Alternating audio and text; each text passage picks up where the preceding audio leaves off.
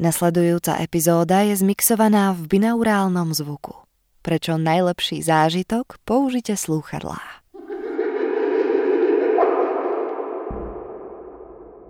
Začul som, ako sa otvárajú dvere. Ešte stále som však viac spal, ako bol hore. Čím viac som bol privedomý, tým viac som cítil ako na mojej posteli. Pri mne niekto sedí. Cítil som preliačený matrac.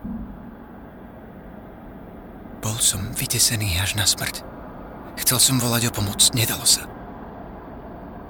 Mal som zavreté oči a za nimi som si predstavoval, že je to moja mama. Je to moja mama. Istotu bude iba mama.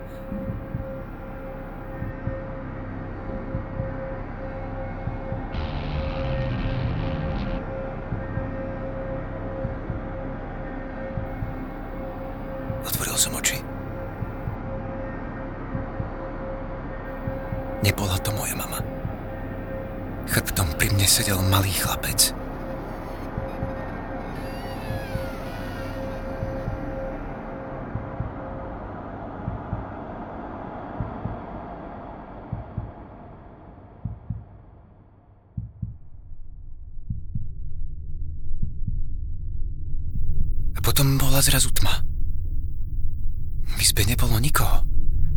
Ani chýru po tom chlapcovi. Bola to iba nočná mora. Iba nočná mora. Potom som sa na posteli otočil. Ruka mi ostala na tom mieste, kde ten chlapec Posteľ bola preliačená. Nočným morám sa v histórii pripisovali rôzne funkcie. Dnes sa zhodujeme na tom, že väčšinou nemajú nejaký väčší význam. Na najvýš prezrádzajú, že v živote nám niečo chýba a keď sa preberieme, mali by sme so sebou niečo robiť.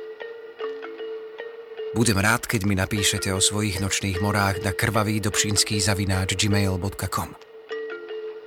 Ja vám na oplátku porozprávam o jednej z tých najhorších.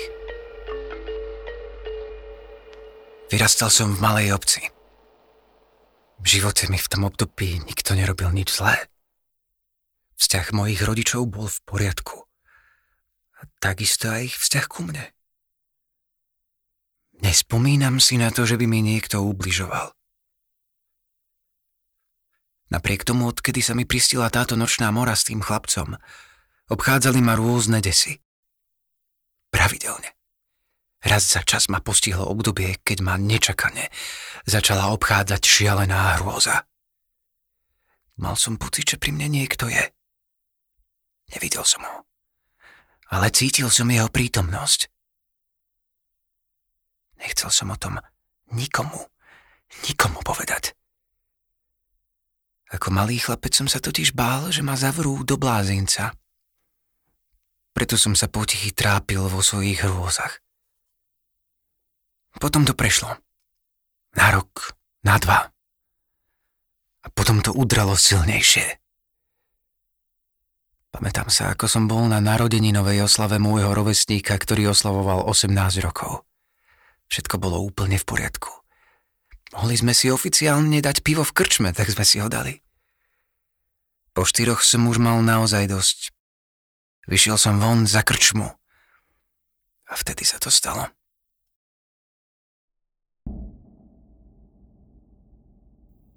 Mal som pocit, že na mňa spadlo niečo veľmi ťažké. Temnota obklopila celú moju myseľ.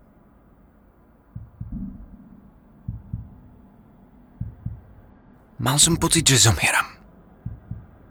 Cítil som neuveriteľný tlak na hrudi. Bol to pocit, ako keď sa zobudíte z nočnej mory. Lenže nespal som. Alebo áno? Pocity nereálnosti. Nevedel som rozlíšiť, či to, čo je okolo mňa, je reálne. Alebo sa realita okolo mňa rozplynula a som vo svete, ktorý je čím preboha šaliem. Možno si myslíte, že za to mohol ten alkohol. Ale toto ľudia, ktorí pijú, bežne nezažívajú. Dal som sa teda do skúmania toho, čo sa mi deje. V tom čase sme už mali doma internet. Dostal som sa k tomu, čo zažívam a že sa to volá panická porucha. Mohla ju vyvolať traumatizujúca udalosť, ktorá sa odohrala niekedy v detstve. V poriadku. Hneď som si spomenul na nočnú moru. S tým chlapcom. Najskôr ma potešilo, že takéto veci neprežívam sám. Že sú aj iní ľudia, ktorí riešia niečo podobné ako ja. Zavrel som sa teda do svojej izby a čakal na paniku. Pocity hrôzy sa dostavili skoro. Keď ste zažili niečo podobné, viete, o čom rozprávam. Je to stav, pri ktorom chcete utiecť zo situácie. Niekam, je jedno kam, len nebyť na tom mieste, na ktorom práve ste. Na mieste, kde vás obklopuje hrôza. Začal som prudko dýchať. Prichádzalo to. Je to tu. Je to tu znova. V hlave mi zahrala melódia Hello darkness my old friend. Zatiaľ som peste a vyzval strach. Ten nezmyselný strach, ktorý sa znova rodil v mojej hlave na súboj. Tentokrát s ním zabojujem. A dnes tento súboj vyhrám. Panika sa stupňovala. Srdce mi búchalo ako o závod. Tentokrát som ale nemal v pláne od neho odísť. Poď si po mňa. Poď a ukáž, čo vieš. Skús ma zabiť. Je mi to jedno. Zavrel som oči. Odrazu som pocítil, že hrôza ma opúšťa už nebola ani zďaleka taká neznesiteľná. Hnusný pocit v žalúdku, ktorý som mal posledné roky skoro bez prestávky, bol preč. Vyšiel som von z domu. Bola noc a silno pršalo. Po prvýkrát som sa nadýchal toho vlhkého vzduchu. Ako slobodný človek. Panika bola preč.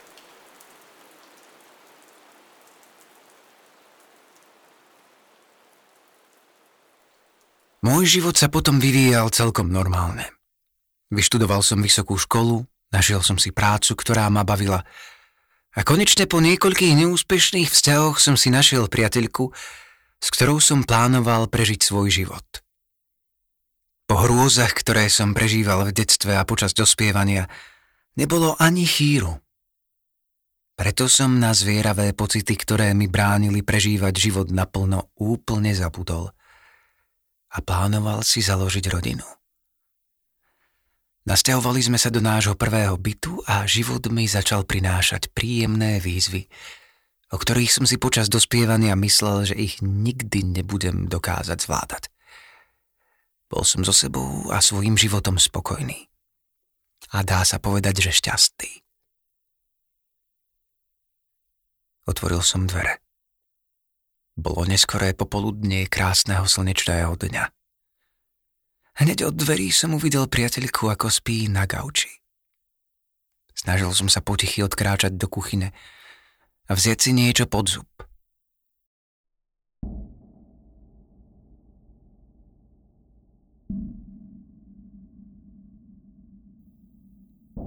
Tom som začul pohyb. Kútikom oka som uvidel, ako priateľka vstáva. Posadila sa. Oči mala široká otvorené. Prstom ukazovala do roha miestnosti, kde stena sa stretávala so stropom. Pozrel som sa tým smerom. do mrou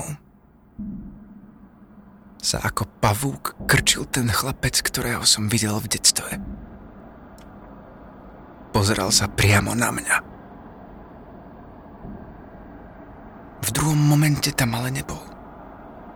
A priateľka vyzerala, že spí. Tak je to tu znova. Za všetkým bol ten chlapec. To on ma desil celé tie obdobia. To on je zodpovedný za všetko, čo sa mi dialo. A teraz ma znovu chce iba pre seba.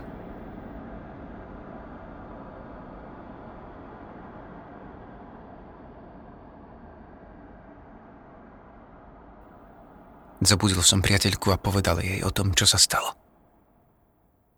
Otvorila oči a povedala, že mala hrozný sen. Ako keby z roha miestnosti na ňu pozeralo zlo.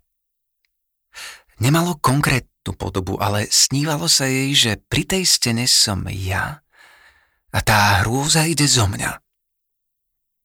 Stisol som pery a povedal jej o svojich problémoch z minulosti a aj o tom chlapcovi. Pochopila to. Rozprávali sme sa o tom dlho. Zaujímalo ju všetko, čo som prežíval a ako sa mi to podarilo poraziť. Aspoň do toho dňa sa mi to tak zdalo. Hrôzy sa mi v plnom rozsahu síce nevrátili, ale bol som zádumčivejší a život, z ktorého som sa predtým tak veľmi tešil, ma akoby prestal baviť. Veci, práca, vzťahy. Všetko sa nejako automatizovalo. Ráno vstať, ísť do práce, prísť domov, niečo zjesť, spať a znova. A na druhý deň to isté. Môj život strácal farbu. Žiaľ, cítil som, že je to smer, ktorý nedokážem zastaviť. Život ma opúšťal krok za krokom. Nedá sa však povedať, že by som s tým nebojoval. Dokázal som sa veľmi efektívne pretvarovať. Priateľka na mne roky nič nebadala. Iba keď sme sa objali alebo mali dôležitý rozhovor, si začala postupne všímať, že už nehovorím o ničom, čo by mi prinášalo radosť tak ako predtým. Chcela mi pomôcť a vymýšľala rôzne výlety, aktivity, do ktorých sa mi ani najmenej nechcelo – ale neodvážil som sa pred ňou priznať, že to všetko robím iba preto. Lebo mám strach. A nechcem ju stratiť. Všetko sa to ale začalo zase znova meniť potom, ako sa nám narodila dcéra. Nabral som novú životnú energiu. Žil som iba pre ňu. Všetko, čo som robil predtým, ako som žil predtým mi pripadalo úplne smiešne. Keď máte deti, všetko sa zmení. Nežil som už len pre seba. Žil som pre ňu a pre svoju manželku.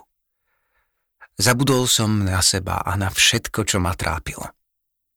Mal som pred sebou jediný cieľ. Aby bola moja malá dcéra šťastná a mala všetko, čo potrebuje. Znovu som žil naplno. Tentokrát už ale so zmyslom, ktorý som nevedel, že v sebe mám. Dal som dceru spať a nechal som pri otvorené dvere. Mala dva roky a už pol roka rozprávala. Bolo to veselé, veľmi inteligentné, krásne dieťa. Išiel som dolu schodmi k manželke, ktorá ma čakala na gauči. Nalieli sme si víno a rozprávali sme sa o našej cére, čo dnes povedala, ako sa hrala s obsom, keď boli na prechádzke v parku. Prosto bežné veci. V tom som začul z hora zvuky. Prebudila sa. Už od schodov som počul, ako niečo sústredene niekomu rozpráva. Cez otvorené dvere som ju uvidel. Sedela na posteli. A s niekým sa bavila. Otočila hlavu ku mne, ako by jej to niekto nakázal. Prešiel mi mráz po chrbte. Napriek všetkému som sa na ňu usmial. A ona sa usmiala na mňa. Táto hrôza sa opakovala večer čo večer. Rozprávala sa s niekým a ja som sa bál, že viem, kto to je.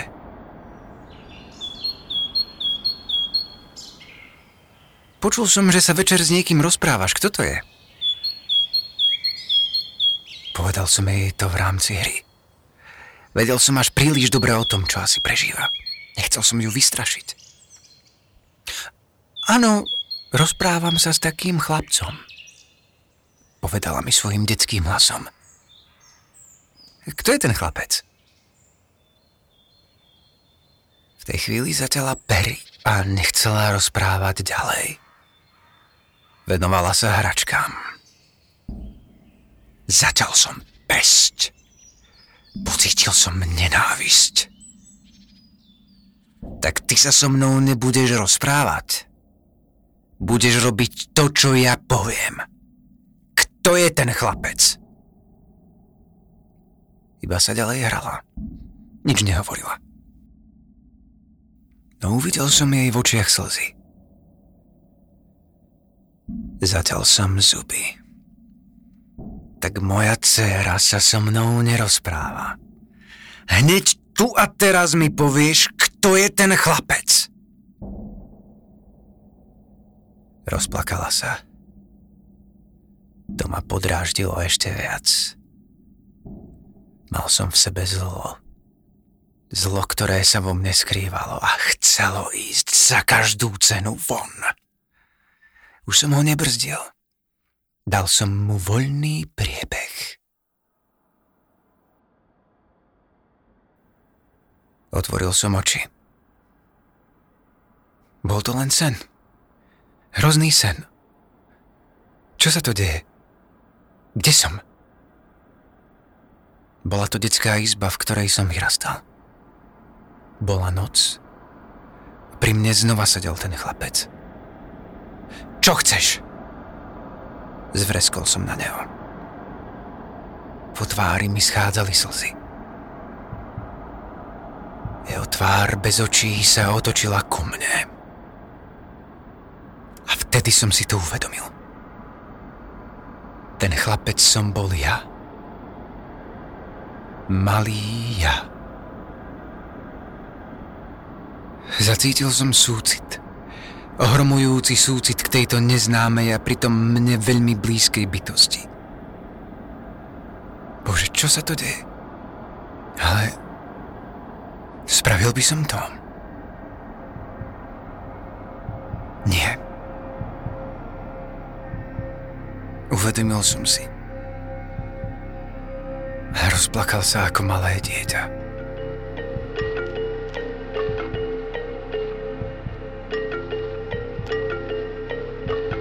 Neviem, čo sa v ten deň stalo. Ako som sa dozvedel neskôr, dcéra bola s mojou manželkou v tom čase na prechádzke. A tá hrozná udalosť, že som jej ublížil, ako ťažko sa to hovorí, sa teda nemohla odohrať. Prebral som sa na zemi v kuchyni. V rukách som mal nôž. Po celé tie roky ma desilo dieťa, ktorým som bol ja sám. Predstava, že by som sa mu dokázal pomstiť, bola natoľko silná, že som ju vytesnil až na okraj svojej mysle.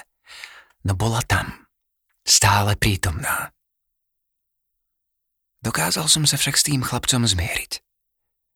Dovolil som mu žiť so mnou a prijímať všetky radosti a problémy života, ktoré som mal. Ľudia zlé sny odjak živa považovali za niečo, čo ich má na niečo upozorniť. Toto bol príbeh z pera krvavého Dobšinského. V tejto chvíli by som vás chcel ale upozorniť ešte na jeden zlý sen, ktorý sa odohral v usadlosti Piarky, Magda. Magduša, kdeže si? Kde ťa hľadať? Čakajú ťa vo svete, lebo si slúbila doniesť nové čipky. Tie najdrobnejšie, drahé, čo odpredáš len zriedka. A kde si veselá devucha? Tvoj smiech bol na slnku veľmi chytľavý. Skákala ani kozľa po trávniku a prekvapovala chlapov, čo ho počúvali. Koho sa opýtať na teba? V ktorú stranu si sa pohla, že niet po tebe ani stopy? Magda, Magduša. Či naozaj si vošla do väčšnosti? Ak chcete vedieť, čo sa s Magdou a ostatnými ľuďmi z Piarkou usadlosti v horách stalo, link na túto poviedku nájdete v popise epizódy. Je to podľa mňa jeden z najkrajších a tiež najdesivejších príbehov, aké môžete v slovenskej tvorbe nájsť. Napísal František Švantner. Odohráva sa hlboko v horách a rozpráva o osade, ktorá už neexistuje. Ak sa vám moja tvorba páči a chceli by ste krvavého Dobšinského podporiť, za 4 eurá si môžete vypočuť piargy plus ďalšie bonusové poviedky, napríklad Čierny kocúr a Jama a kivadlo od Elena Edgara Poua. Na herohero.co ich nájdete. Vďaka vašej podpore vám bude môcť krvavý Dobšinský prinášať svoje desivé príbehy aj naďalej.